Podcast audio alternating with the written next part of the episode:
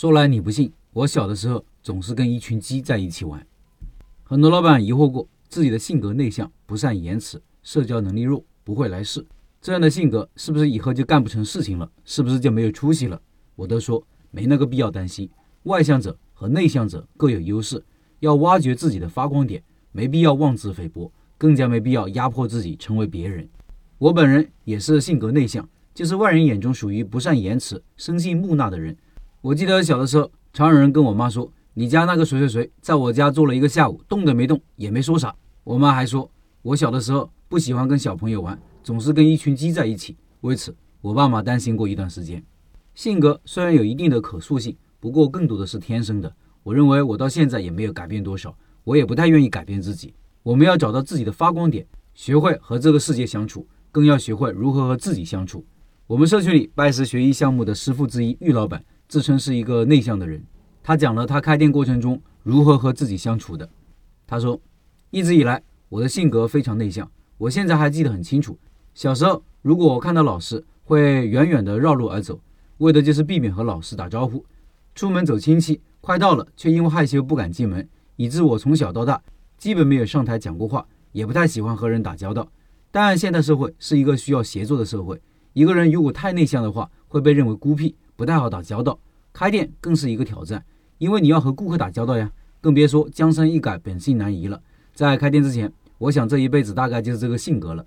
就像一棵树，从小长弯了，没有及时纠正，等到长大了再想纠正就太难了。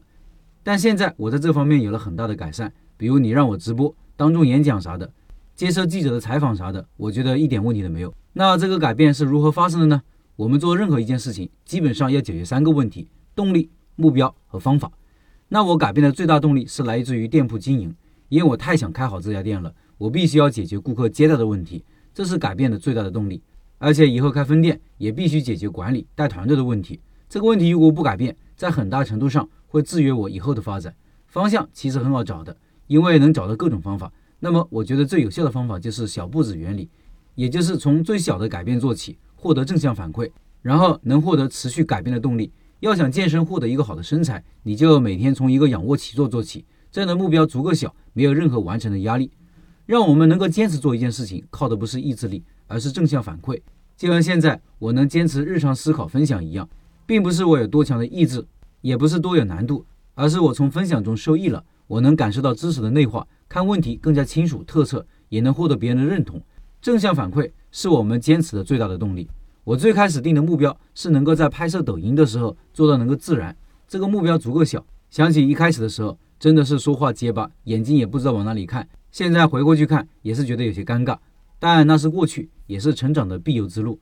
说到这里，也必须提一个规律：基本上任何事情都是从易到难，熟能生巧。你一开始做不好，一点关系都没有，不要在乎面子，面子一点都不值钱。